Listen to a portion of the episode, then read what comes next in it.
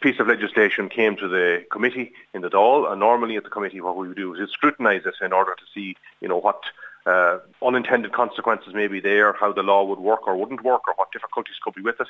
But the minister insisted that it should be pushed ahead with speed and wouldn't be scrutinised. And I opposed that and said that we needed to look at this carefully, because particularly around the issue of the penalty points, the idea is that you would have dif- different levels of penalty points for different days of the week. And I think that simply will not work and would throw up a whole lot of legal challenges and difficulties. Now, the Minister seems to have recognised that that is the case.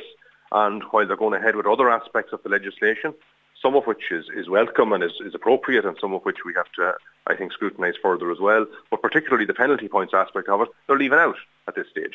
So I think, you know, had the Minister been, I think, sensible enough for to take the advice that he was being given by myself and a number of others that we needed to scrutinise this property and, you know, look at it in, in, in a measured way, we could be proceeding with the entire legislation as we should be and doing it in a measured way. But we are now finding that we're going to be leaving the penalty points as they are for the moment because he recognises that there are legal difficulties with it.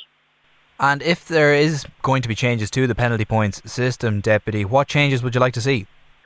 Well, I, am not sure if, if, if we need to have changes to them. I, I think uh, changes to penalty points may be required in increasing the number of penalty points or, you know, looking at the, the, the, the level in which, um, particularly I think use of mobile phones is one of the most dangerous things we see on our roads. I think that's something that we need to really have a, have a strong uh, focus on.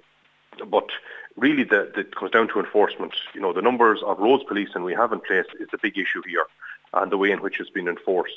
Also in regard to speeding, uh, the use of, of, static speed cameras is another thing that we can bring in and can make a big difference.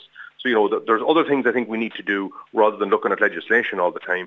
Really what we need to do is ensure that we have the proper resources to enforce that legislation and that people will obey it and will follow the rules of the road properly. I think that's the big issue that we have to have to try and resolve.